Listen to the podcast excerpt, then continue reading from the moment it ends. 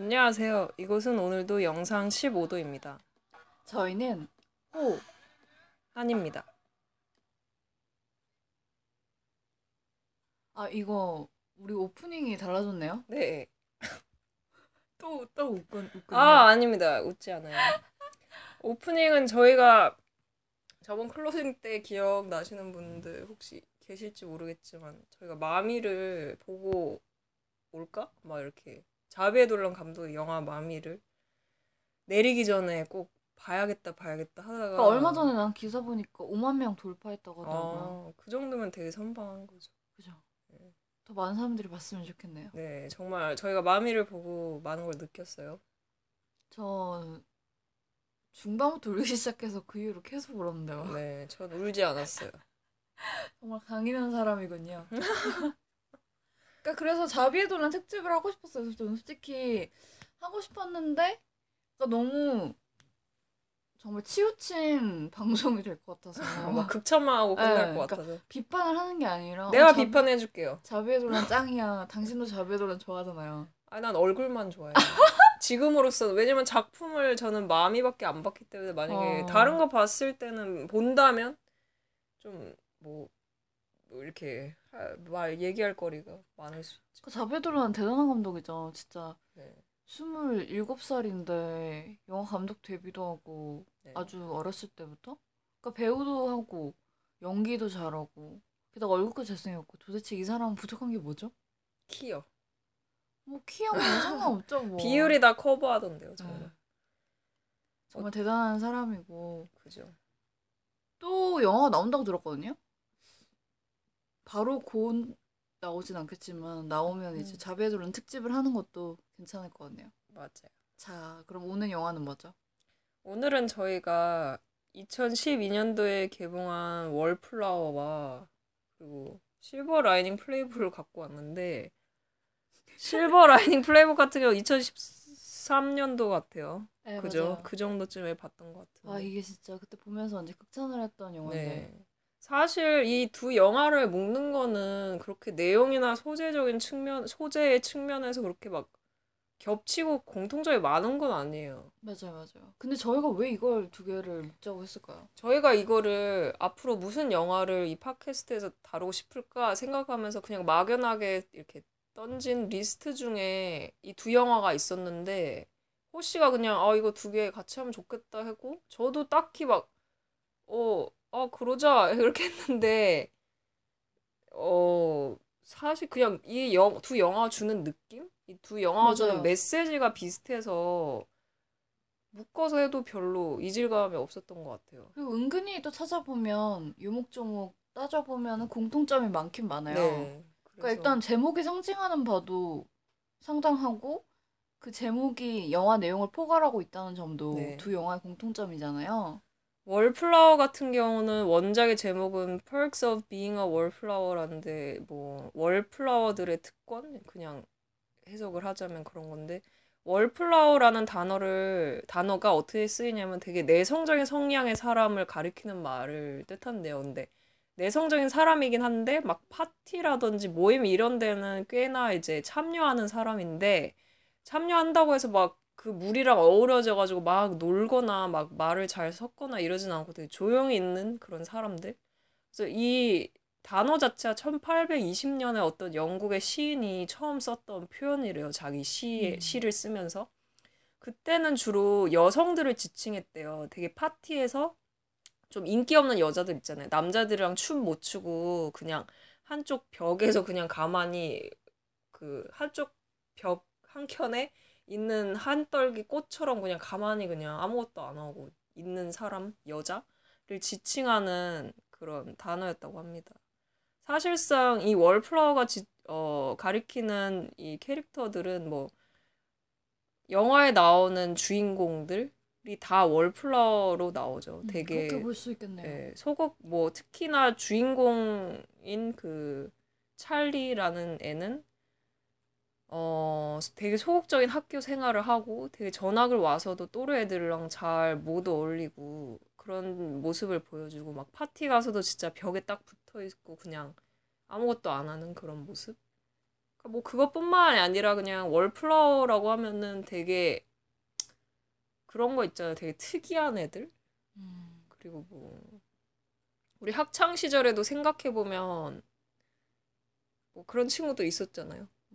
뭐 다른 친구들이 봤을 때는 뭐 저희가 그랬을 수도 있고. 음, 그렇죠. 그거. 네. 다 상대적인 거니까. 근데 이 월플라워라는 것 자체가 되게 독특한 것 같아요. 네, 그 텀 그 단어 자체가 그리고 이러한 약간 단어를 어떻게 생각하면 기존의 작품 중에 이러한 사람들을 다룬 영화나 뭐 소설은 많을 거 아니에요. 근데 wallflower라는 용어를 씀으로써 이게 약간 한층 더 부각되는 측면이 있는 것 같기도 하고. 네. 근데 그렇다면 Silver Linings Playbook도 의미가 있죠. 이게 무슨 말이죠? 뭐 보통 silver lining이라고 하면은 뭐 영어 그 그냥 그런 구름 사이로 비치는 한 줄기 햇빛, 뭐빛 이런 걸 뜻해서 보통 뭐 희망 이런 걸 뜻한대요. 그래서 그런 속담도 있는 걸로 알고 있는데 지금 기억은 안 나는데 플레이북 같은 경우는 각본이라는 뜻을 가지고 있어요. 그래서 뭐 굳이 해석을 하자면 희망을 위한 각본 정도가 되겠네요. 그 실버 라이닝 플레이북이란 영화 자체가 약간 흔치는 않죠. 되게 연극 뭐 어떻게 생각하면 이걸 네. 각본으로 볼 수 있죠. 제니퍼 로렌스가 만들어가는 각본. 네, 뭐 그 주인공들을 만들어가는 각본이란 점에서 제목이 그럴 수 있을 것 같고 어떻게 되게 생각하면 저는 그런 생각도 했거든요. 이거 영화를 다 보고 났을 때는 아 그 실버 라이닝이라는 의미를 생각하다 보면은 아 뭔가 이게 희망차고 좋은데 사실은 되게 그렇게 특별한 의미를 지니는 건 아니잖아요. 네, 뭐 한 줄기 빛이라는 게 희망을 상징하는 건 오래 전부터 있어 왔던 일이고 해서 아 그럼에도 불구하고 이 두 영화가 왜 이렇게 우리에게 울림을 주는 것일까 네. 하고 고민을 해봤더니 음, 캐릭터가 주는 힘들이 상당하더라고요. 그죠. 이 어, 작품으로 다시 아 작, 작품으로 깊게 들어가 보자면 월플라워 같은 경우는 감독은 그 스티븐 크보스키라는 감독인데 크보스키. 어, 영화를 찾아보니까 이거밖에 없더라고요. 알려진 거는 음. Wallflower밖에 없어서 되게 새로운 감독인 것 같고 어, 찰리 역할에는 로건 레먼 최근에 개봉한 영화 Fury의 그 젊은 병사 군인으로 나왔고 노아에서도 어 그렇게 따지면 엠마 왓슨이랑 같이 나왔잖아요. 네, 엠마 왓슨도 해리포터 시리즈 시리즈 너무 유명한 그거를 빼고서 저희가 봤던 영화 중에 노아가 있거든요. 거기서 이제 로건 레먼이랑 같이 호흡을 맞췄던 것 같아요. 그리고 로건 레이, 레먼이 약간 짐 스터게스 닮은 것 같아요. 네, 배두나 씨의 네. 남친. 그 점점 더 크면 짐 스터게스와 비슷해지지 않을까. 그리고 에즈라 밀러는 저희가 저번 시간에 다룬 케빈에 대하여 영화에서 케빈으로 나왔던 그때랑 여기서 맡은 역할이 너무 다르죠. 너무 다르죠. 여기 근데 예. 뭔가 풍기는 게 범상치 않아요, 분위기가. 연기를 잘하는 배우라는 생각이 드네요. 실버 라이닝 플레이북 같은 경우 감독은 데이비드 오 러셀이라는 사람인데요. 아메리칸 허슬 이거 대박인데. 감독도 했죠. 저- 네. 저희가 영화관에서 봤던 영화인데 그렇 어, 예, 그죠. 그러니까 막 독특한 건 아닌데 그냥 재미있게 볼 수 있는 영화. 네. 그것도 약간 캐릭터가 부각되는 영화였던 거. 같지 않아요? 에이미 아담스. 스토리라기보다는 거기도 거기 출연진이 상당했잖아. 에이미 아담스, 브래들리 쿠퍼. 아, 브래드 쿠퍼 아니고 브래들리 쿠퍼. 크리스찬 아, 베일. 크리스찬 베일. 아 내가 자꾸 브래들리 쿠퍼랑 크리스찬 베일을 헷갈리지. 어, 근데 네. 둘다 나오지 않았나? 안 나왔어요. 브래드 아, 쿠퍼? 안 나왔어요. 크리스찬 베일이랑 제니퍼 로렌스랑 뭐 에이미 아담스. 나머지도 예. 되게 괜찮게 봤던 영화였고. 브레 어 티파니 역할에 이제 제니퍼 로렌스가 맡 역할을 로렌스가 맡았고 팻 솔라타노 역할에는 브래들리 쿠퍼 브래들리 쿠퍼 하면은 코미디로는 행오버 시리즈가 있는데 한 시즌 아 시리즈 3 3편까지 나왔어요. 그래서 제가 몇 한 한 달 전에 3편을 봤던 기억이 있는데 그죠. 근데 이 시리즈 물은 그냥 박수 칠 때 떠나라. 그게 맞는 것 같아요. 그냥 계속 그 인기가 있다고 계속 그렇게 내다 보면 속편을 내다 보니까 그냥 너무 참신함이 떨어지고 그런 면은 테이큰, 있었던 테이큰. 것 같아요. 예, 테이큰도 그렇, 그렇고 예. 브래들리 쿠퍼는 저는 그 그는 당신에게 반하지 않았다. 로맨틱 코미디 물에서 처음 봤던 것 같은데 거기서 뭐 역할이 막 인상 깊진 않았지만 되게 얄밉게 나왔죠. 그 스칼렛 요한슨이랑 바람 피는 역할로 나왔었는데. 그리고 액션이라고 봐야 되나? 이걸 봐- 봐야 되나? 리미트리스라는 영화에도 나왔대요. 저 완전 재미없어요. 어, 예. 저도 봤는데. 차라리 루시가 나온 것 같아요. 얘를 100% 사용한다면 저는 루시도 별로라고 생각했는데 예. 풀어 나간 게.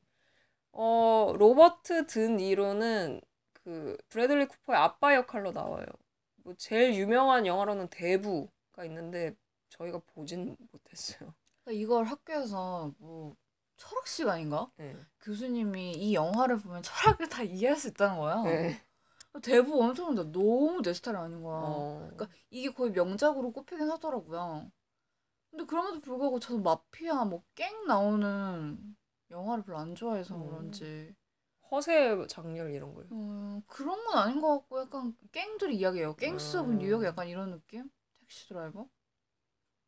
근데 음. 일단 명작으로 꼽히니까 봐야겠다고 생각은 하고 있는데 언제 볼지는 모르겠네요. 그렇죠. 그리고 뭐 이런 되게 심각한 영화에도 나왔지만 미트 페어런츠라는 그 영화가 있어요. 왜 웃어 갑자기? 갑자기 네. 아, 아니요. 네. 계속 진행해요. 네. 미트 미트 페어런츠 왜 이거 고긴 줄 알았어? 미트? 아니요, 아니요. 아. 아무튼 예, 예. 웃는 이유는 아주 잠시 후에 알려드릴게요. 미트 페어런츠라는 코미디, 가족 코미디 시리즈에도 로버트 드니로가 거기 아빠로, 아빠 역할로 또 나왔어요. 자, 왜 웃는지 말해보세요. 그 제가 실버 라이닝 플레이북을 네. 생각 떠올렸을 때 네. 뭐가 생각나지 했는데 그냥 넘어가죠. 그러니까 네. 실버 라이닝 플레이북 같은 경우는 네. 내용이 어땠죠? 지금 줄거리로 바로 들어간 거예요, 지금? 네. 왜냐면 제가 이거 남신 위주 유동 박 시봉방을 생각을 했거든요. 네. 자, 자세히 알려드릴게요. 남신이주 유동 박씨 봉방이라고 지금 호씨가 말했는데 저는 이거 무슨 신이주 찹쌀순대 말하는 줄 알았어요. 막 잠결에 막 얘가 무슨 남신이주 어쩌고 저쩌고 하는 거예요. 그래서 무슨 소리를 하나 얘가 근데 진짜 이거를 말하 호씨가 말하는 대로 인터넷에 검색해보는데 무슨 시가 나오더라고요. 맞아요. 시의 제목이에요 이게 남신이주 유동 박씨 봉방이라는 근데 왜 이거를 떠올렸어요? 이게 그거예요. 그 백석 시인의 시인데 네, 그러니까 어떤 쓸쓸한 공간에서 네. 그게 확실히 맞는지 기억은 안 나는데 뭐 아내 뭐 아내를 네 맞아요 기다리고. 하염없이 기다리고 네, 기다리는 그러한 인간의 고독감을 잘 표현한 시였거든요. 네, 그거 왜 나도 은연중에 말했는지 모르겠지만 그 실버라이닝 플레이북을 보면서 사실은 두 사람이 다 외로운 사람이잖아요. 그죠. 외롭. 근데 그 외로운 사람들이 만나서 또 하나의 사랑을 이뤄가는 게 저는 되게 보기 좋았거든요. 그러니까 음. 보면서 되게 위로도 많이 받았고 네, 그래서 저도 모르게 남신 의주 유동 박시봉망을 떠올렸던 것 같은데 네. 순댓국이 먹고 싶었나? 아무튼 그죠. 아, 어. 그, 그런데 그럼 네. 이제 한 씨가 실버 라이닝 플레이북이 무슨 내용인지 간단하게 설명 좀 해주시죠. 네.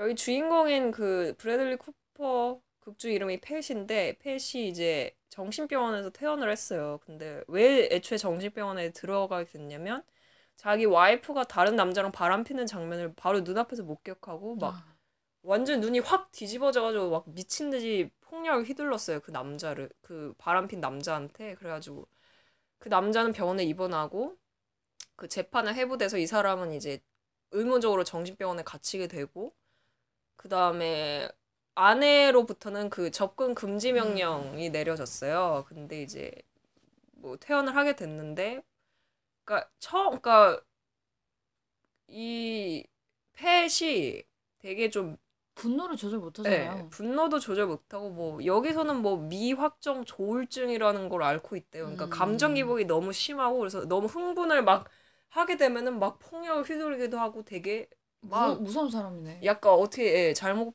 잘못하다가는 되게 큰 일을 치를 수도 있는 그런 사람으로 나와요. 그래서 이 사람이 이제 퇴원을 한 다음에 어, 자기 친구네 집에 놀러 갔는데 그 친구가 그 친구의 와이프가 자기 전 와이프의 친구인 거예요. 근데 그 전 와이프의 친구의 동생이 이제 제니퍼 로렌스인 거죠. 그러니까 제니퍼 로렌스 극중 이름은 티파니인데 티파니도 나름의 그런 사정이 있었어요. 다크한 면이 있잖아요. 예. 자기 남편이 죽은 뒤에 자기가 다녔던 회사의 모든 사람들이랑 자고 다녔대요. 열아 무려 11명의 사람과.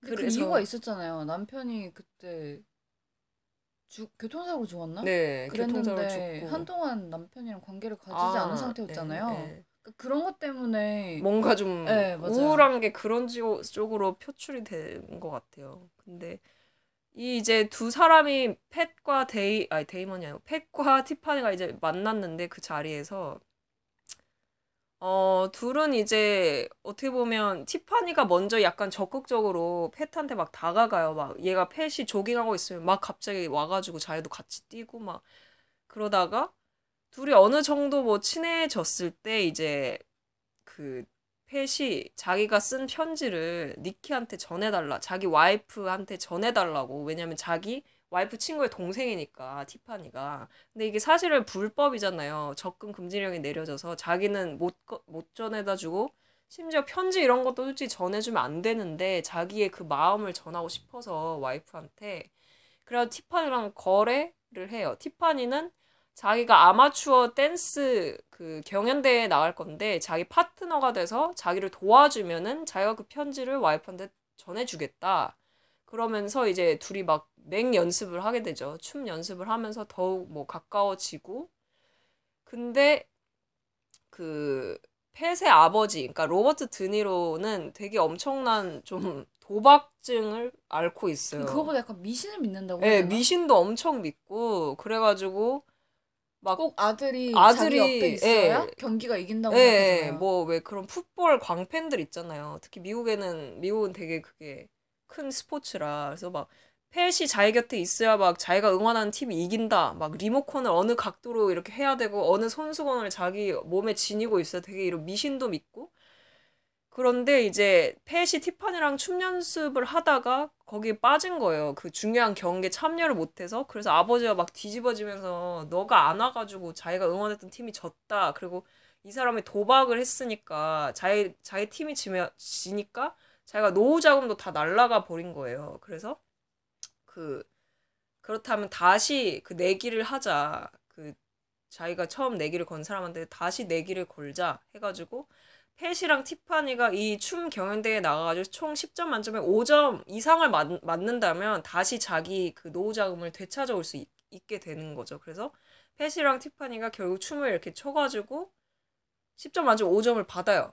근데 그 자리에 하필이면 펫의 와이프가 나와 있었어요. 니키가 그 춤 추는 거를 보고 있었어요. 그래서 펫이 이제 춤을 다 끝내고 니키한테 할 말이 있어서 가는데 이제 티파니가 그걸 보고 뭔가 되게 실망하고 다시 와이프한테 돌아간 거로 생각을 하고 이제 뒤돌아갔는데 사실은 그게 아니고 펫은 이제 와이프한테 작별을 고하고 다시 티파니한테 돌아와서 둘이 서로 이제 어 사랑을 어떻게 보면 시작하게 되는 그런 단계. 근데 그 부분이 저 되게 좋았어요. 그 이게 실버 라이닝 플레이북이랑 월플라워 둘 다 원작 소설 있잖아요. 네. 근데 실버 라이닝 플레이북 그 맨 마지막 보면 맨 마지막 챕터 제목이 그거예요. 해피엔딩을 믿나요인가 믿으시나요인데 네. 그러니까 거기서 나오는 두 사람의 대화가 그래서- 영화에. 네, 나오더라고요. 그래서 개인적으로 해피엔딩이 너무 좋았어요. 네. 그리고 저는 이 영화가 좋았던 게 그 춤이라는 요소 자체가 어떻게 보면 되게 정적으로 흐를 수 있는 내용을 네, 되게 동적으로 동적으로 살렸다고 생각을 했거든요. 네. 그러니까 춤을 다룬 영화는 많잖아요. 뭐 셜리 댄스도 있고 뭐 더티 댄싱도 있고 한데 춤만 다루죠. 춤만 네. 그건. 그건 춤만 다루는데 이거는 정말 그 인간 군상의 이야기? 솔직히 로버트 드니로가 맡은 역할도 어떻게 생각하면 현실에 있을 법하잖아요. 결벽증도 약간 일종의 예, 강박이죠. 강박증이잖아요. 네. 그래서 보면 그러니까 되게 캐릭터성을 캐릭터성이. 돋보이는 네. 영화인 것 같아요. 월플라워 같은 경우는 어 여기 그 찰리 아까 로건 레먼이 맡은 찰리가 찰리 시점에서 모든 내용이 진행이 돼요. 그러니까 음. 찰리가 자기가 제일 친했던 친구인 마이클이 자살을 하고 그로 인해서 뭔가 심적인 어떤 어 고통과 약간 트라우마가 있어가지고 뭐 전학을 오게 되나 막 그런 내용인데 거기서 이제 샘, 아, 그, 엠마 왓슨이 맡은 역할의 샘과, 그니까 샘이 사만타의 준말이래요, 샘. 약간 남자 이름 같은데.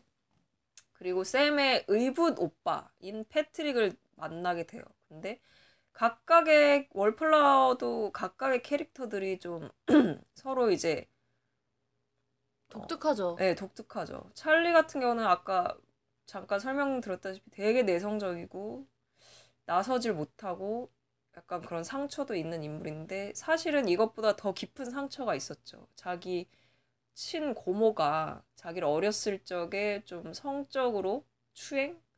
그러니까 그 고모는 그렇게 그런 식으로 행동을 함으로써 그러니까 그 고모가 되게 좀 정신적으로 불안정한 상태거든요. 네, 막 자살. 시도도 여러 번 했, 했어가지고 그 고모의 남동생, 그러니까 찰리 아버지가 그 고모를 이제 우리 집에 같이 살자 이렇게 해가지고 데리고 왔는데 고모가 막 보면은 회상 장면에 보면은 그 찰리에게는 이제 큰 큰 형과 그 누나가 있어요. 근데 형은 이제 어, 그막 그 풋볼 선수 때문에 집에 잘 없고 그리고 어렸을 때부터 이 자기 누나랑 찰리를 이 고모가 봐주시곤 했는데 누나를 맨날 먼저 재우고 막 찰리랑 찰리랑 그러니까 막 그걸 직접적으로 막 자세히 그린 장면은 많이 없지만 막 허벅지에 막 손을 네, 올리거나 맞아요. 허벅지를 쓰다듬는 거야 좀 성적인 추행을 당했다는 장 그걸 암시하는 장면들이 좀. 충격적이었어요. 네, 저도 그걸 보고 처음에는 아 그냥 약간 호밀밭의 파수꾼이랑 비슷한 성장 네. 영화구나 했는데 그게 아니라 마지막에 그러니까 어, 네. 저한테 저런 일이 네. 있었다니 하면서 네. 약간 찰리가 이해가 가더라고요. 네, 그렇게 하는 행동들이 되게 여자에게도 막 쉽게 다가가지 네. 못하고 그래서 사실은 찰리가 샘을 좋아해요. 그 엠마 왓슨을 좋아하는데 그거를 직, 직접적으로 막 표현을 못 해가지고 아, 그런 것들. 때문에 결국에 다른 친구랑 약간 중간에 얽혀가지고 자기가 좋아하지도 않는 사람 여자랑 얽혀가지고 그러기도 하는데 샘 같은 경우는 되게 엠마 왓슨 보시면 되게 그냥 예쁘잖아요. 예쁘고. 근데 이 영화에선 쇼컷으로 나오고, 그러니까 막 전형적인 막 긴 머리에 웨이브 지고 막 옷 공주처럼 입고 이런 식으로 예쁘게 나오는 게 아니라 그냥 좀 약간 어 어떻게 보면 보이시한 면도 네. 보이시한 면이 있는 걸로 나오는데 되게 자존감이 낮게 나와요. 그래서 자기를 되게 함부로 대하는 남자들하고만 데이트를 하고 자기는 그냥 뭐가 안 그냥 자기 자신에 대한 믿음도 너무 없고 막 좋은 대학 가야 되는데 SAT가 안 나오고 막 그래서 찰리가 그걸 옆에서 막 잘 도와주고 그리고 둘은 되게 음악 공통 관심사의 음악이 있었는데 좋아하는 밴드도 같고 그래가지고 서로 좀 통하는 게 있었어요. 그리고 샘의 친 어, 의붓 오빠인 패트릭 같은 경우는 이제 동성애자로 나오죠. 그러니까 동성애자인데 학교에서 제일 남자답고 왜 럭비 하고 막 이런 막 남자 남자 같은 남자 있잖아요. 그 사람 그 남자애랑 비밀리에 만나는 사이였어요. 근데 그게 나중에 아버지한테 들키면서 이 자 이 패트릭의 남자친구는 모른 척을 하는 거죠. 아, 내가 언제 너랑 참았다. 사귀었냐 막 이래가지고 패트릭은 이제 막 거기서 학교에서 막 다구리 당하고 막 이래가지고 그때 찰리가 완전히 확 돌아가지고 그러니까 찰리와 실버 라이닝 플레이북의 그 누구지 펫은 약간 그런 점에서 좀 욱하는 예, 거. 욱하는 거 그런 게 쌓아두고 쌓아왔더니 갑자기 터졌을 때 이게 폭력으로 나가는 게 그게 약간 공통된 캐릭터성이 있었어요. 그래서 월플라워 같은 경우도 나중엔 결국엔 어 샘을 샘이 이제 자기보다 나이가 많거든. 샘이랑 패트릭 둘 다 상급생이에요. 이, 고, 이 캐릭터들이 다 고등학생들인데 그래서 먼저 이제 대학을 가게 되니까 떠나게 되죠, 찰리를. 그러면서 그때 다시 상실감이 와가지고 그 심, 정신적으로 되게 미약한 상태에 오게 되면서 자살을 시도해요, 찰리가. 그래서 결국에 다행히 그 목숨을 건져서 정신병원에 입원하고 이제 찰리의 부모님도 알게 된 거죠. 사실 찰리의 고모가 얘를 어렸을 때 성추행했다는 거 알게 되고 그걸 이제 말함으로써 그리고 자기 주변의 가족들의 도움을 받고 샘과 패트릭의 그 도움도 받으면서 다시 이제 뭔가 희망이 보이는 그런 얘기로 마무리가 되는 내용. 이게 사실은 내용이 실버 라이닝 플레이북에 비하면 좀 더 많이 우울한데 예, 영화 속에서는 그게 그렇게 우울하게 그려지진 않더라고요. 그죠. 그 사실 두 영화 다 뭐 굳이 공통점을 따진다면 그런 거잖아요. 정상과 비정상에 대한 얘기를 할수 있을 테고, 그러니까 남녀 흔히 우리가 생각하는 남녀 성역할에 대한 약간 패러다임도 바꿔놨다고 생각을 했거든요. 그래서 사실은 되게 뻔해 보이지만 이게 뻔한 게 아니라 뭔가 캐릭터를 정말 잘 구현했다고 생각했거든요. 네. 하나하나 디테일하게 잘 구현했다고 생각했고, 전 사실 그 실버 라이닝 플레이북에 이 아니라 월플라워의 그 주인공 보면서 괜찮아 사랑이야? 네. 그 장지열 씨 생각 되게 많이 나더라고요. 음, 아, 그 영화, 그 드라마도 보면서 되게 많이 울었는데. 네. 너무 안타깝고. 저는 갑자기 그 대사가 생각나네요. 그 도경수가 음. 했던 대사 중에 그 어떤 자기가 좋아하는 여자애가 있는데 그래서 막 장재열이 뭐 아 막 그런 그 보통 여자가 아니야 막 되게 자기한테 소중한 여자다 공효진이 막 그런 얘기를 한 그런 얘기를 했던 것 같아 그래서 도경수가 거기서 막 뭐 나의 영혼을 구원해 줄 것 같은 느낌 그 말을 어. 하는데 뭔가 우리 다 그런 사람 바라지 않나요? 자신의 영혼을 구원해 줄 것 같은 느낌. 근데 또 얼마 전에 봤던 마미라는 영화에서는 사랑과 구원은 다른 거다라는 그렇죠. 말을 하니까 참 이게 어려운 것 같아요. 사랑이라는 게. 근데 어떻게 생각하면 그것도 관점에 따라서 다른 게 사랑과 구원은 같은 걸로 볼 수도 있다고 생각하거든요. 또 다르게 볼 수도 있지만 그것도 받아들이는 사람 차이인 것 같아요. 그러니까 사랑이랑 구원은 달라라고 말하기도 어렵고 음. 사랑과 구원은 같아라고 말하기도 약간 참 어려운 개념인 것 같아요. 두 영화 다 그 호씨가 말씀하신 것처럼 되게 해- 캐릭터로 승부하는 영화고 공통점을 찾자면 그리고 되게 뻔한 로코는 아니죠. 그러니까 전혀 아니죠. 아까 말씀하셨던 것처럼 되게 적극적인 여자, 되게 소극 어떻게 보면 소극적인 남자상이 나오고 처음부터 로맨스 이게 딱 시작이 아니라 둘의 상처를 치유해 가면서 결말은 이제 로맨스로 끝맺는 그런 영화기 때문에 안타깝게도 월플라워는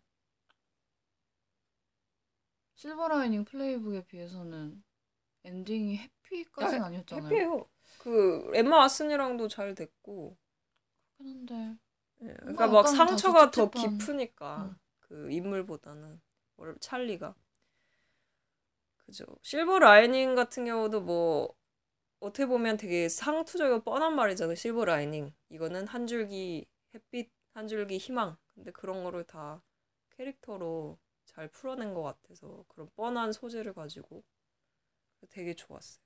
근데 그 뭐야 월플라워가 거의 미국 내에서는 호밀밭의 파수꾼의 버금가는 성장 소설이래요. 아, 그래요. 그래서 미국 내 학생들이 이 소설을 되게 좋아하고 음. 이게 영화화된 이유도 이게 책이 출간되고 나서 10년 후에 영화화가 됐는데 사실 여기 배경 자체가 스마트폰을 쓰는 것도 아니고 타자기 쓰고 이러잖아요. 네. 근데 그런 배경임에도 불구하고 음. 학생들이 이걸 보면서 그렇게 열광을 했대요. 음. 근데 반면에 너무 웃겨, 웃기다고 생각했던 부분은 뭐냐면 미국 내 도덕주의자들이 이걸 우리나라로 따지면 불온서적이나 금기소적으로 지정을 해야 된다. 네. 뭐 마약이나 술 이런 것 때문에 방황하는 음. 애들 이야기가 나오잖아요. 근데 그게 현실 아닌가요? 그거를 그게 불온하다고 그걸 뭐 쓰지 않고 아무도 말하지 않으면 그게 없는 게 되는 건 아니잖아요. 그러니까. 참. 그래서 그런 면들이 약간 좀 이해가 안 가더라고요. 근데 월플라워가 저는 어떻게 생각하면 약간 독특했던 면이 뭐냐면 사실 소설 형식이 실버 라이닝처럼 그냥 기술해 나가는 형식이 아니라 그러니까 원작 말하는 거죠. 네, 소설. 원작이 약간 편지 같은 일기 쓰는 형식이잖아요. 네. 그래서 날짜가 적혀 있고 이래서 아 그 다음 날엔 무슨 일이 일어- 일어났고 네. 또 무슨 일이 일어날까 얘 이 아이의 비밀은 뭘까 이런 생각을 하게끔 하더라고요. 그래서 영국 드라마 My Mad Fat Diary를 보면 그것도 이제 정신병원에 있다가 나와 나온 아주 뚱뚱한 여자애가 남자들이나 사람들을 보면서 관찰하는 일기로 이제 네. 드라마가 전개가 되거든요. 그러니까 되게 참신하잖아요. 네. 그래서 그런 형 옛날에 브릿지 아 존스의 일기. 네, 그거 되게 좋아했는데 네. 약간 일기 형식이 되게 참신하게 느껴지는 것 같아요. 실버 라이닝도 되게 뭐 소제목에 붙어 있고 네, 소설에 맞아요. 되게 무슨 정말 각본처럼 음. 그래서 이 있다. 작가가 2014년인가 그 책 제목이 생각 안 나는데 good, good life 뭐였나? 아무튼 뭐 있는데 그게 판권이 소설이 출간되기 전에 팔렸나? 어. 그러니까 감독이나 영화 감독이나 영화 관계자들이 이 신뢰도가 높았나 보죠. 어, 그죠. 부럽네요. 저희가 이번에는 그 월플러 각 두 영화에서 봐, 봐, 본 그, 꼽은 명장면을 잠깐 틀어드리도록 하겠습니다. 먼저 월플라워의 명장면입니다.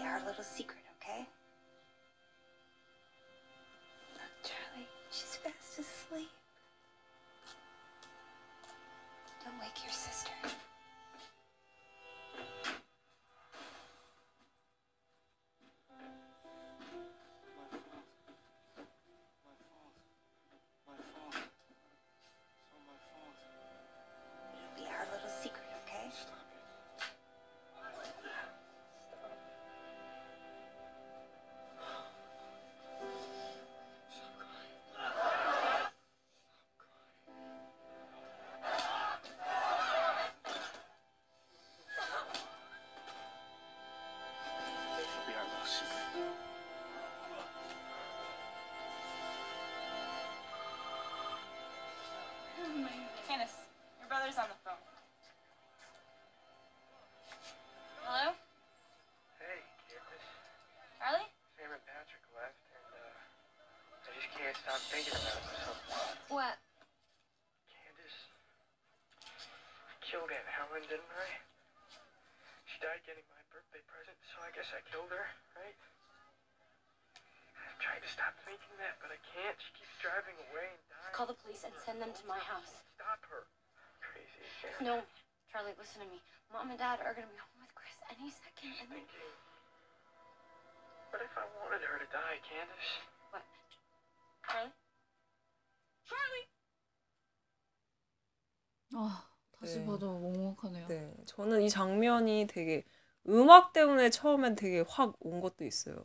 현과 피아노 소리와 적절하게 너무 잘 이루어졌고 그리고 이 장면이 어떤 거냐면 그 샘이랑 찰리가 이제 키스를 해요. 둘의 마음을 확인을 해서 근데 샘이 이제 자기 허벅지를 만지니까 뭔가 키스를 하다가 허벅지를 만지니까 불현듯이 자기 고모가 옛날에 자기한테 허벅지를 만졌던 게 막 생각이 난 거예요. 그래서 뭔가 수치심도 그러니까 수치심이 아니고 뭔가 좀 부끄럽고 자기 자신이 그래서 둘은 이제 서로 마음을 샘과 찰리가 마음을 확인했는데 샘은 고등학교를 졸업하고 대학에 가게 돼서 이제 헤어지게 된 날 정신적으로 뭔가 좀 힘든 날에 과거를 회상하게 되면서 벌어지는 그 일이죠.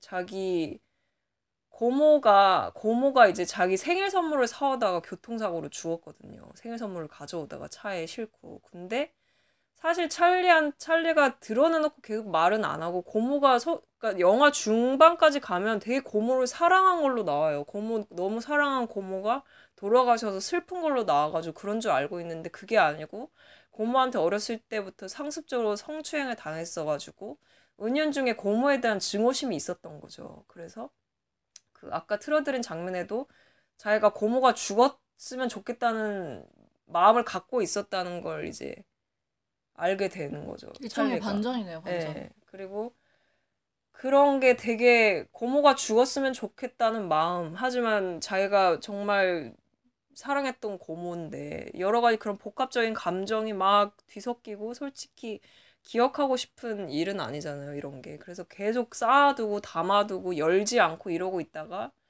아까 뭐 샘의 오빠, 그러니까 패트릭을 막 누가 괴롭히니까 막 욱해가지고 막 폭력을 음. 휘두르고 갑자기 블랙아웃 되고.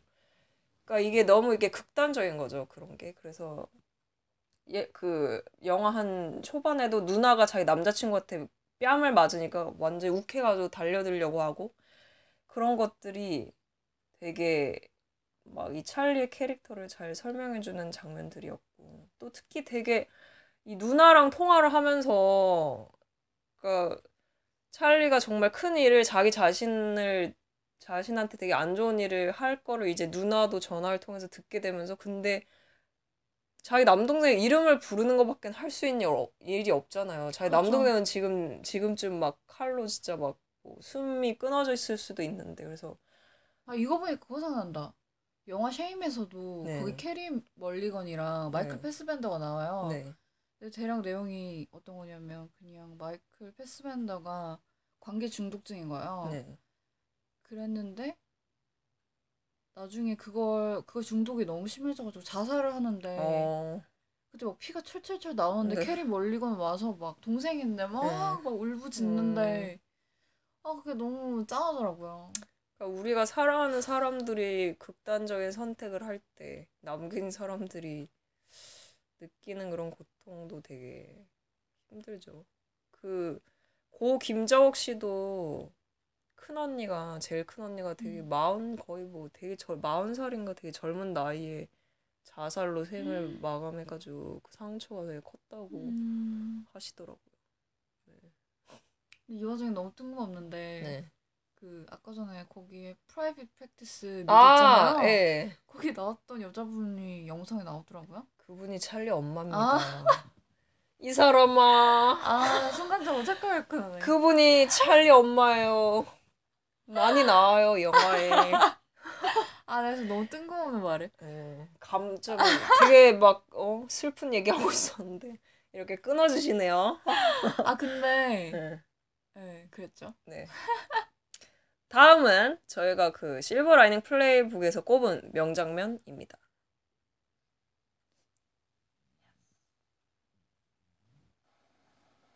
Do you feel that? That's emotion. I don't feel anything. Has anybody ever told you how Tommy died?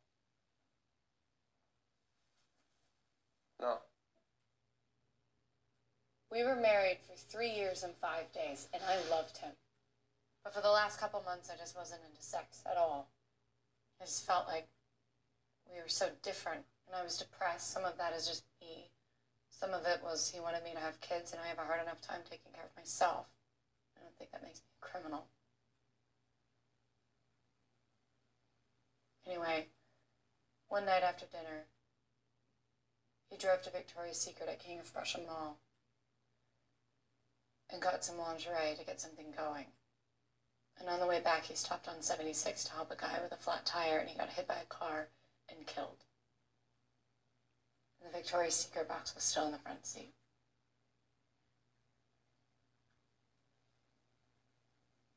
That's a feeling. 이 장면 되게 먹먹하다. 다양한 생각을 하겠구만 음. 나 진짜. 제니퍼 로렌스의 연기력이 되게 드려, 드러난, 엄청나게 드러난 장면인데, 그러니까 이 둘이 춤을, 춤 연습을, 이- 어, 아마추어 대회에 나갈 춤 연습을 하기 위해서 처음 만났는데, 팻은 당연히 춤을 일생에 쳐본 적이 없으니까 너무 어색한 거예요. 막, 감정 이입을 해, 해야 되잖아요. 그 무대에서만큼은 팻과 니, 어, 니키, 어, 팻과 티파니가 사랑하는 사이로 보여야 되는데, 팻은 자기는 니키, 자기 아내를 아직 사랑한다고 믿고 있기 때문에 뭔가 그게 부담스럽고 사실은 팻도 어, 티파니를 되게 매력적으로 생각하고 있는데 그 감정이 되게 죄책감이 들고 이러니까 뭔가 쉽게 막 춤 연습을 하지를 못하는 거예요. 그래서 제니퍼 로 그러니까 그 티파니가 뭐라고 하냐면 니키를 그리워하는 마음으로 나한테 걸어와 봐라. 근데 감정이입을 계속 못하니까 자기가 자기 남편이 어떻게 죽었는지 아느냐 어, 그. 하면서 그렇게 얘기를 하는데 되게 마음 가슴이 뭔가 확 내가 와닿아요. 보기에 이제 뭐냐 브래들리 쿠퍼가 제니퍼 로렌스를 여기서 결국은 나중에 사랑하게 되잖아요. 근데 처음에는 자기 아는 니키를 사랑한다고 착각하는 것 같아요. 그죠. 약간 일종 집착이랄까. 네. 그러니까 아무래도 바람을 피는 걸 목격을 했고 그러다 보니 그런 충격으로 인해서 뭔가 그 아내에 대한 사랑이 아니라 애증이라고 해야 되나 음. 그거를? 애증이 커져가지고 그 집착으로 변해가지고 음. 그렇게 집착을 하는 게 아닌가 네. 되게 안타깝더라고요. 근데 그거 본인들은 잘 모르잖아요. 걔만 모르죠. 팬만 모르죠. 음. 남들 다 아는데. 원래 본인이 제일 인정하기가 힘들죠. 음. 그런 건. 그리고 여기서 춤이라는 게, 아, 맨 초반, 아까 초반에도 호시가 말씀하셨듯이 그런 장치로 이용이 되죠. 둘을 연결시켜 주는데 되게 제니퍼 로렌스, 즉 티파니는 엄청 자기 감정에 솔직한 사람이에요. 그렇게 나오는데 팻은 아까도 뭐 자기 아내를 아직 사랑한다. 난 사랑해. 아직 사랑해. 뭔가 계속 자기 감정을 속이는 거죠. 근데 춤을 출 때는 속이면서 자기 감정을 속이면서 추기가 상당히 힘들잖아요. 엄청 힘들죠. 둘은 물론 현실 세계에서는 일상생활에서는 사랑하는 사이가 아니지만 춤을 출 때 그 무대 그 순간에서만큼은 둘이 정말 사랑하는 사이로 이렇게 나와야 되니까 춤을 춘다는 건 어떻게 보면 자기 감정을 되게 솔직하게 표현하고 드러내는 그런 행위인데 이제 그거를 이제 팻이 제니퍼 로렌스를 통해서 아니 그 티파니를 통해서 그거를 자기 감정에 점점 솔직해지기 시작하면서 나중에는 결국 알게 되죠. 내가 부인을 사랑하지 않, 않는구나. 그래서 결말이 그렇게 나는데 되게 이 장면이 정말 인상 깊었죠. 자기 남편의 죽음을 그렇게 덤덤하게 읊으면서 그러니까 멋있는 것 같아요. 응. 제니퍼 로렌스가. 말을 하니까 그 말 한마디 한마디에 다 상상이 가잖아요. 그 장면이 정말 둘의 관계가 안 좋아가지고 남편이 그거를 어떻게 해보자 좀 잘 해보 해보려고 빅토리아 시크릿에서 어, 예쁜 음, 속옷을 사고 사오고. 근데 돌아오는 길에 이제 그 차 빵 뭐지 flat tire 난 음. 사람 도와 선의로 도와주려다가 교통사고에 치였고 그 빅토리아 시크릿 그 속옷 박스는 자기 운전석 옆에 아, 조수석에. 아직 있고 그게 뭔가 카메라가 정말 그걸 그대로 잡았을 것 같잖아요. 그 순서대로. 참, 슬프네요. 네. 그러니까 이 두 영화 모두 첫 번째 키워드가 상실이죠. 월플라워 같은 경우에는 그 자기 친구를 네. 잃어서 이제 이 아이가 일기라는 걸 쓰게 된 거고. 근데 호씨가 말씀 전 한 몇 시간 전에 그게 친구가 아니고 자기 자신한테 쓴 편지일 수도 있다고 말씀하셨죠. 네. 네. 사실상 이 마이클이라는 존재가 확실히 영화에서 드러나지도 않거니와 그러니까 막 그런 말 초반에 나오잖아요. 아, 내가 마이클 너에게 이렇게 편지를 쓰는 이유는 막 네가 나에게 뭐라고 하지도 않고 잘 들어줘서야 네. 이렇게 말하는 부분 있잖아요. 네. 그게 보통 우리가 자신의 비밀 얘기를 쓸 때 뭐 어떤 필명을 정해가지고 막 아, 안녕 땡땡아 난 누구야 이러면 음, 쓰잖아요. 네. 약간 그런 느낌이랄까? 아, 그죠. 네, 이 그래서 그런 해석도 되게 흥미로운 것 같아요. 근데 실버라이닝 플레이북 역시 일단 지금 브래들리 쿠퍼랑 제니퍼 로렌스가 극 중에서 누군가를 상실한 입장이잖아요. 네. 그러니까 브래들리 쿠퍼는 누군가 죽은 건 아니지만 자기 와이프 음, 사랑했던 순간들이 이제 완전히 어둠으로. 그러니까 모든 걸 잃은 사람들이 이제 막 나가는 음. 그러다가 그들끼리 이제 공통점을 발견하고 교감하게 되는 너무 음. 아름다운 이야기인 것 같아요. 네. 이런 얘기 정말 좋은 것 같아요. 근데 이게 뭔가 상처를 가지고 있지만 이들이 결국은 성장을 하잖아요. 음. 그래서 그런 면에서 저는 이제 두 영화 다 뭐 원래 월플라워는 워낙 성장 소설로 유명하고 굳이 두 영화를 묶자면 월플라워 같은 경우는 이게 10대의 이야기를 다루고 있고 10대가 성장하는 건 당연한 건데 저는 꼭 10대만 성장하라는 법은 없다고 그죠. 생각하거든요. 어른들도 충분히 상처를 받고 상실을 하면 그것 때문에 그냥 움켜 움쳐들 움쳐 움츠러들고. 움츠러들고 움츠러들고 어떻게 보면 어릴 때가 아무것도 모를 때가 제일 용감하잖아요. 그렇죠. 왜 무식한 사람이 제일 용감한 것처럼 그때는 정말 온몸을 다해서 거기 자기 자신을 내놓고 근데 그래야 저는 후회가 없는 것 같아요. 네, 뭐 상처를 받더라도 근데 점점 어른이 될수록 상처를 받았을 때 다시 이제 회복하는 속도는 확실히 느린 것 같긴 해요.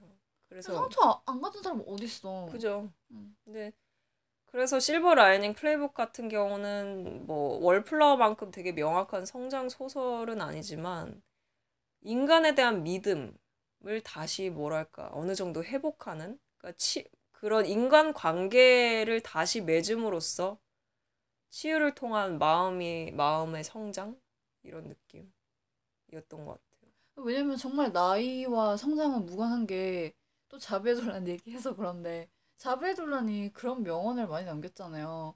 뭐랬더라? 그러니까 자기가 뭐 40살이 되고 50살이 된다고 해서 뭐 좋은 시나리오를 쓸 수 있는 게 아니다. 시나리오를 쓸 수 있는 나이대가 정해진 것도 아니고 자기 주변에는 뭐 40대인 마인드를 가진 친구도 있고 50대인 마인드를 가진 친구도 있다라고 말하는 거예요. 근데 저는 그 말이 되게 멋있다고 생각했던 게, 뭐, 솔직히 한, 나이가 꽤 드신 분들은 저희를 되게 오래, 어리게 보잖아요. 근데 우리가 어릴 수도 있지만 그렇지도 않을 수 있다는 거죠. 그죠. 그러니까 50대가 느끼는 그 이상을 우리가 느낄 수 있는 거고. 어릴 때 느끼는 상처들이 되게 조그맣고 쓰잘데기 없고 그런 게 아니잖아요. 그렇죠. 근데 참 우리나라는 되게 뭐랄까. 나이가 먹어야 뭔가 진짜 인생을 알고. 뭐 연륜이라고 해야 되나? 예 연륜 막 이런 거 되게 강조하지 하니까. 근데 뭐 그게 또 틀린 말은 아닌데, 그러니까 꼭 물- 거기 예. 얽매일 필요는 그죠 없는 거죠. 그죠. 그리고 뭐 이 두 영화를 묶는 또 다른 큰 키워드는 비정상과 정상. 과연 누가 우리를 비정상이라고 하는가. 그러니까 특히 실버 라이닝 플레이북에서 그 브래들리 쿠퍼 즉 팻이 계속 이런 얘기를 해요 I'll be better 더 나아질게. 어? 내가 더 나아지는 게 우리가 진정한 사랑을 한다는 뜻이야. 그게 진정한 사랑이야.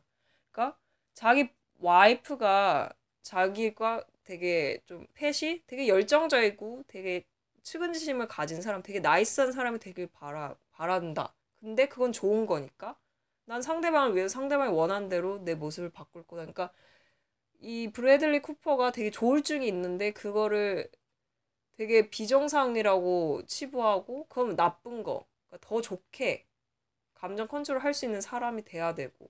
그리고 브래들리 쿠퍼가 하는 말 중에 영화 초반부터 나오는 게 그 excelsior라는 말인데 이게 더 높이라는 뜻이래요. 이걸 어, 되게 인생 모토로 삼으면서 그러니까 부정적인 생각은 다 버려버리고 나는 저 구름 뒤 햇살 silver lining을 통해서 그냥 앞으로 쭉쭉 전진할 거야. 뭔가 다 이런 거를 이런 자기의 부- 누가 자기 보고 부정적인 측면을 가지고 있다고 하면 그걸 다 그냥 버려버리고 태워버리고 올라가면 된다 더 높이 근데 사실 그게 맞는가 정답인가 그건 아니죠. 그런 거에 대한 의문을 되게 던지게 하죠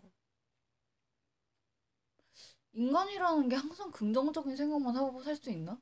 과연 그런 사람이 있나? 그죠 부정적인 생각도 하고 긍정적인 생각도 하면 살아가는 거지.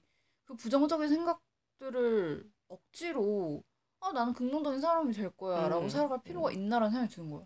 그러니까 그 영화 초반에도 되게 팻이 막 좋은 책 읽고 운동 열심히 하고 막 자기 아. 아내가 살 빼라고 했으니까 아내가 원하는 모습을 되게 갖춰가는 참 그런 모습을 보이는데 그러니까 그런 거 있잖아요. 물론 그러니까 뭐 이 사람이 앓는 그 병이 뭐 미확정 조울증 음. 그러니까 그거를 가지고 있다 해서 너는 비정상. 그것도 그게- 웃기다고 생각하는 음. 게 그러니까 그거를 자 어떤 사람이 가지고 있는 성향이나 특성을 되게 한 병원 그러니까 어 의학적인 용어로 이 너는 이러이런 면에 해당되니까 너는 비정상. 너는 이런 증상을 앓고 있으니까 그러면 나머지 사람들은 그런 증상 하나도 없나요? 그러니까. 솔직히 이 영화에 나오는 그 펫의 아버지도 아까 말씀 초 초반에 말씀드렸다시피 되게 강박증 있잖아요. 막 도박도 상습적으로 하고 도박 무슨 자기 전 재산을 걸고 도박을 하는 사람이잖아요. 솔직히 그렇게 따지면 누가 더 비정상인 건지. 나는 그러니까 어떤 한 사람을 비정상으로 매도하는 것 자체가 일종의 폭력이라는 생각이 그죠. 엄청난 폭력이죠. 그러니까 되게 누군가는 당신을 비정상으로 규정할 수도 있거든요. 어. 그죠. 그걸 알고 상대를 비정상으로 규정을 해야지. 아, 규정을 해서도 안 되고 그렇죠, 다를 그건 진짜. 뿐이죠. 그러니까 이 영화에서 되게 그런 걸 보여줘요. 그리고 펫의 친구 중에 한 명은 그러니까 아까 말씀드린 자기 와이프의 친구. 음. 예, 친구는 그 사람의 남편은 이제 되게 자기 와이프 때문에 막 너무 힘든데 자기 와이프가 되게 경제적으로 바라는 게 많아요. 돈 막 부유하게 사는 걸 좋아해가지고 이 사람은 정말 가끔씩은 너무 스트레스를 받아가지고 헤비메탈 음악을 자기 차 안에서 완전히 크게 틀고 막 주, 막 주먹을 손에 쥐고 막 운, 막 울, 울고 막 웃고 막 이런대요. 근데 그러고 나선 와이프 앞에서는 되게 막 좋은 척, 우리 가정을 잘 이뤄내야 돼, 막 잘 이끄는 척, 이런 척을 하는데 그런 캐릭터를 하나둘씩 보여주면서 작가가 의도했던 게, 어, 그런 거를 비교하면서, 비교할 수 있게 하면서 과연 정상이 있는가? 정상이라는 게 있는가? 어, 그런 질문을 던지는 게 아닌가 싶어요.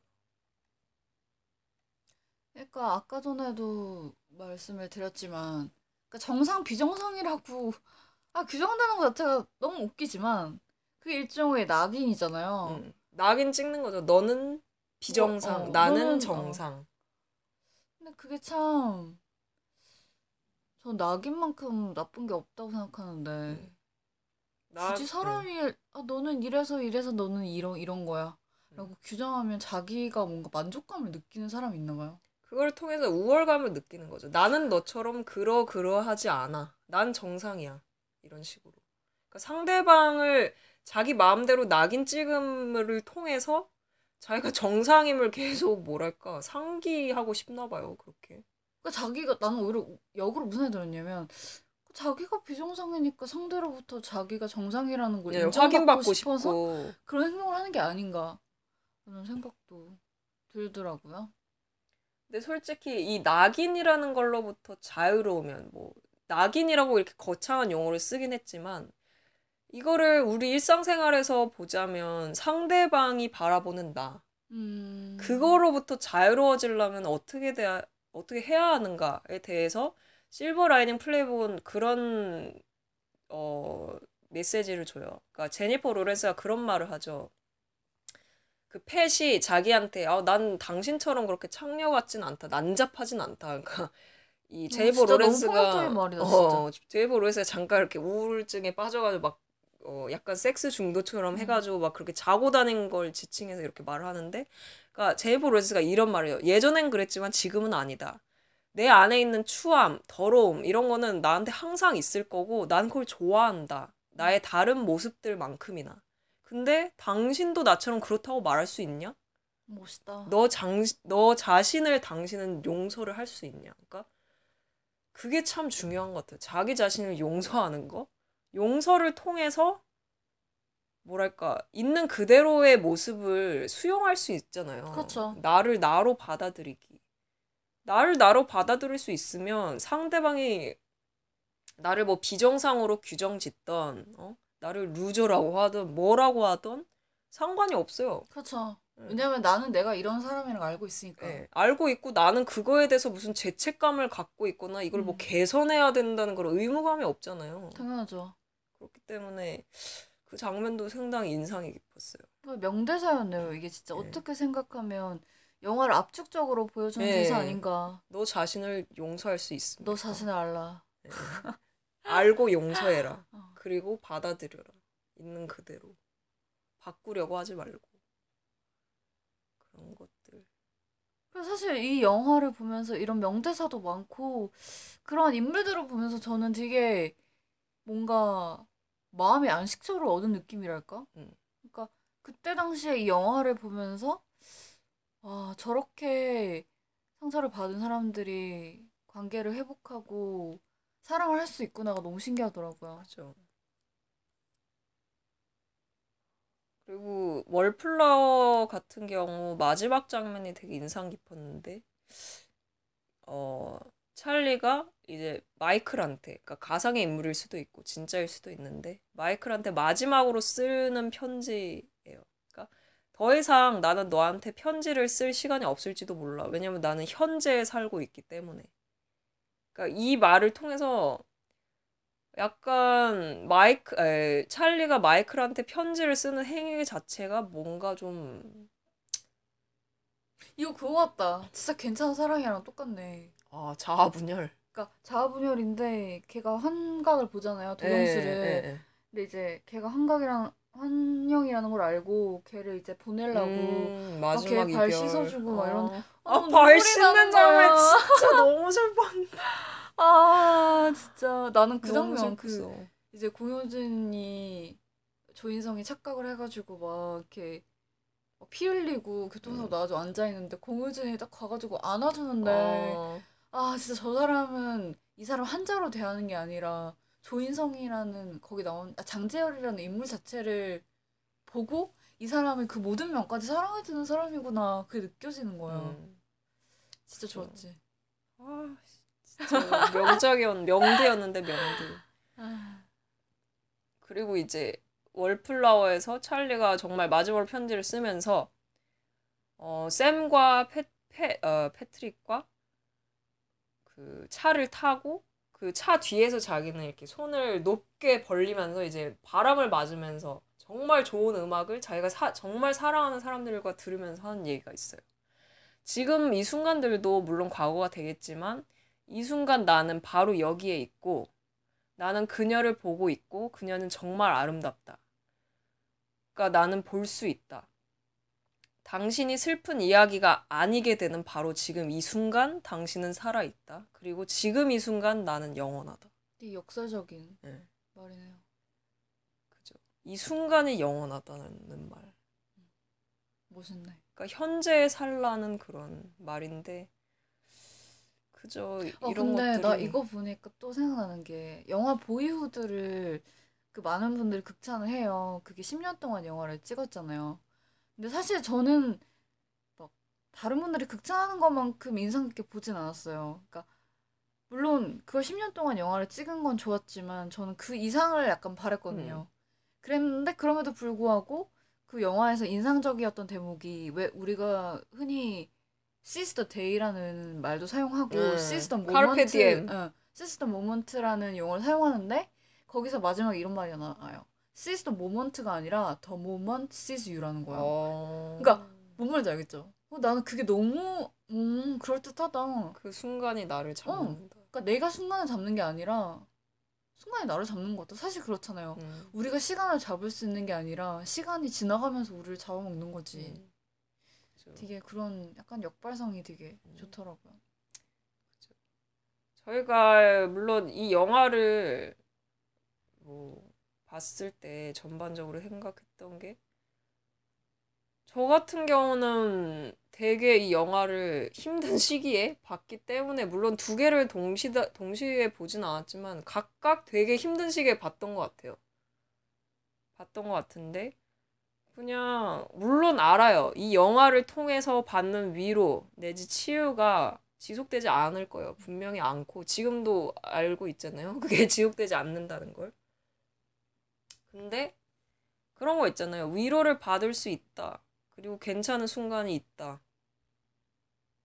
그런 걸 아는 것만으로도 참 그게 어떻게 보면 크게 크게 위안이 되는 거죠. 그게 어떻게 생각하면 영화나 다른 매체가 하는 역할. 가진 힘이기도 하고 그 순간 이 영화를 보는 순간만큼은 나는 그때는 되게 위로를 받았고 치유를 받았고 영원하진 않을 거지만 뭐 치유 가능성이 있다는 거. 굳이 치유하려고 할 필요 있나? 그냥 여기 그냥 영화에서 그대로 말했듯이 그냥 그대로 물 흐르듯이 놔두다 보면 이런 일도 생기고 저런 일도 네, 생기는 생기고. 것 같고 그러니까 저 같은 경우도 역시 그 한 씨가 저한테 실버 라이닝 플레이북 추천해줬잖아요. 네. 와 그래서 보고 저도 아 되게 감명을 많이 받았었는데 저는 어떤 포인트가 좋았냐면 그러니까 다시 행복해질 수 있는 가능성? 음. 그러니까 그때 당시에 인간관계에 대해 회의감을 느꼈을 텐데 아 보고 와 이렇게 인간관계가 또 사람을 구할 수 있구나 상당히 여러 의미에서 좋은 영화였다는 생각이 들더라고. 결국 인간을 구제할 수 있는 건 인간밖에 없는 거.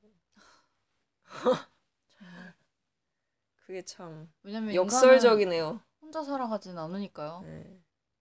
역설적. 그렇다면 저희가 이제 마지막으로 항상 하는 하는 거. 코너죠. 네.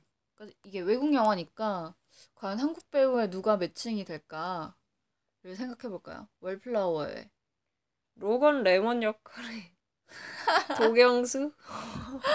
아 엑소 빠순이. 아니 뭔가 아 이거는 호시 말했잖아요 도경수. 아 조경수 좋아요.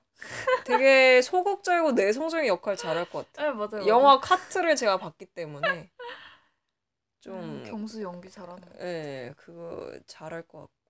엠마 왓슨은 상속자들의 김지원 씨.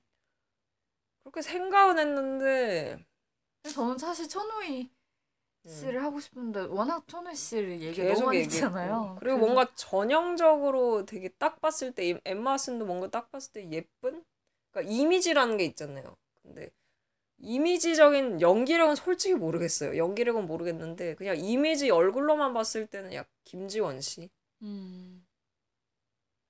역할 잘할 것 같고. 에즈라 밀러, 이민기 이민기. 동성애? 아니 뭐 굳이 동성애라고 하진 않더라도 뭔가 좀 이민기 씨도 되게 말랐잖아요. 마르고 아 그랬나? 약간 좀 비슷해요. 이미지가.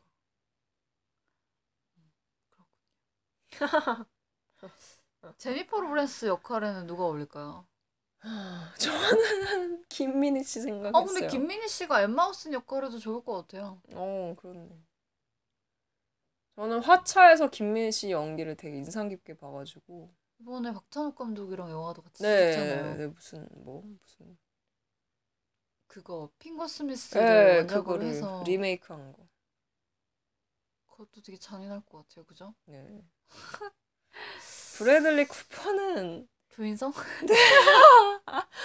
조인성 씨라고 생각을 했는데 어, 두 분이 뭐 하실 저는- 일은 없겠죠 연기를 같이. 전 정우성도 괜찮은 것 같은데요. 아, 정우성 그 씨. 정우성 씨랑 손예진 씨가 내 머릿속. 지우개 같이 했잖아요. 네. 그래서 손예진 씨가 제니퍼 로렌스하고 정우성 씨가 브래들리 쿠퍼 해도 좋을 것 같은 게 음. 저는 브래들리 아까도 말했지만 브래들리 쿠퍼 보면 크리스찬 베일이 생각나요. 그래서 크리스찬 베일이 되게 정우성이랑 느낌 비슷한 것 같아서 음. 그렇게도 해볼 수도 있지 않을까 싶- 저는 생각이 드네요. 네.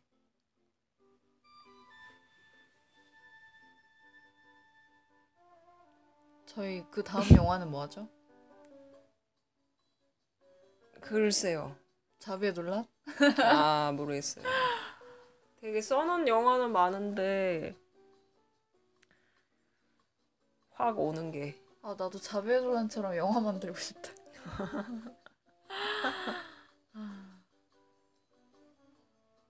뭐 하지 진짜? 그러게. 뭐 할까요? 네, 지금 나오는 영화들이 별로 끌리는 게 없어요. 네.